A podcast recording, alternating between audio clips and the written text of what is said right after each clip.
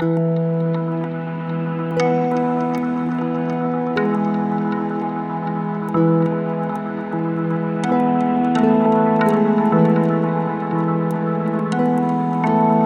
there, this is Mike, and you're listening to Feeling Twisty. I'm really glad you're here. A common theme I hear from people that I talk to is focused on whether or not they deserve their wishes fulfilled. They even feel guilty wanting the things they want. Sometimes it's because of what they call their past, dwelling on choices they've made. Other times it's guilt based on what they've been taught in their families or church. God, so much guilt and condemnation there, right? I want you to hear me right now. You don't deserve anything. the dictionary defines deserve as do something or have or show qualities worthy of reward or punishment. You don't have to do anything to deserve what you want.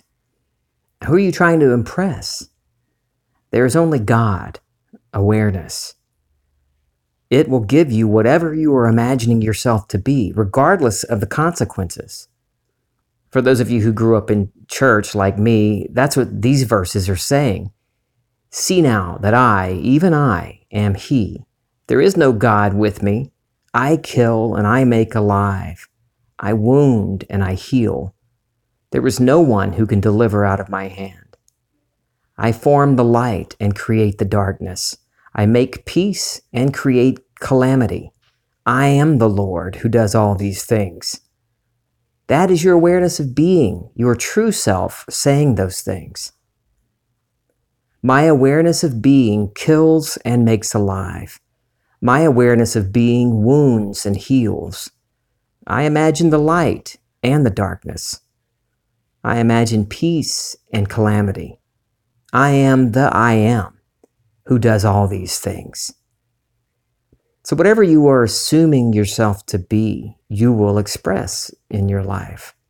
There isn't a God up there watching you, deciding whether or not you deserve something, whether it's blessings or punishment.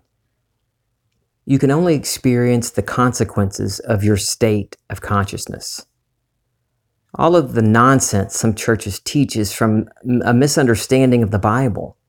And since men have run the church for centuries, of course, it's set up to keep the men in control.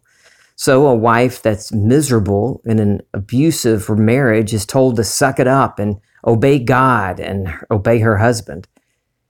She must be doing something wrong. Maybe she has sin in her life, or maybe she's fighting God or being disobedient to the man who's the head of the family. There's no way it's the man's fault. What a crock of shit. Those churches that teach that are just trying to keep themselves in power. They want control, and what better way to keep the women on their backs and tithes and offerings coming in than to keep the men happy and the women broken and obedient? It's time to let that go. It isn't just the Christian churches, the machine of organized religion is all over the world. Wars are started over religion. Murders are justified because of it. And people are kept down on their knees over the misunderstanding of who we really are. I want to encourage you to live boldly. You can be anything you want in this world, and you don't have to manipulate or persuade anyone to get it. You don't have to concern yourself whether or not you deserve it you can accomplish your wildest dreams without hurting anyone in the process. How would you feel if you were truly free and secure right now?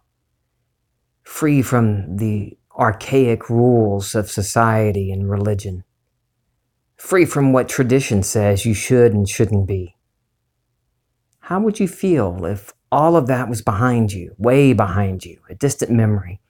and you're living the life you really want now, not next week or month or next year. You don't have to wait for 2020 to be over. How would you feel if you're living the life you really want right now? Fear not, little flock, for your Father desires to give you the kingdom. Your Father is your awareness of being, who you really are. And the kingdom, that's sometimes hard to grasp. The writers of the scriptures, um, these guys wrote this thousands of years ago. They used terms that were familiar to them and things they would understand. And so they used the word kingdom to convey sovereignty, complete rulership, a realm where God dwells. God is your imagination, your awareness of being, and it dwells within the kingdom, the realm where it rules. And the kingdom, this place where God dwells, isn't somewhere outside of you. The Bible says so. It says the kingdom of God is within you. The Bible goes on to say, Seek the kingdom, and all of these things will be added to you. What things? Your desires. Turn within to the power you really are, and everything you need and want in this life will be yours. That's the same verse, but that's the feeling twisty translation. so instead of consulting a rabbi or a priest or pastor or pastor's wife, or even someone who teaches the law of assumption. Turn within for every one of your desires. And don't feel guilty for your desires. The Bible even tells us not to delay fulfillment of our desires. Proverbs 13:12 says, "Hope delayed makes the heart sick, but a desire fulfilled is a tree of life." So don't put it off. No need to wait for Sunday or, or Saturday. No need to ask your parents if they think it's a good idea. No need to turn to anyone for help. Assume the feeling of your wish fulfilled right now. You're done with living off other people's handouts. How would you feel if you knew that you create wealth? that wealth and freedom can be yours just as easily as the state of poverty you slipped into years ago. How would you feel if you and your children are living a life of freedom and security that you used to think was impossible? Ask yourself that feeling, uh, that question now. How would I feel if I knew that I create wealth? that I am financially free? How would I feel if my children and I are living a life of freedom and security now? How would I feel if I were across the ocean with the one I love in their arms right now? How would I feel if I knew that I animate the universe, that I give life to everything, that I am the light of consciousness, the light of the world. How would I feel right now if I knew that really anything is possible? How does that feel? That's your dimensionally greater self, your true self answering you. That feeling is the motion from the state you were in into the state of your wish fulfilled.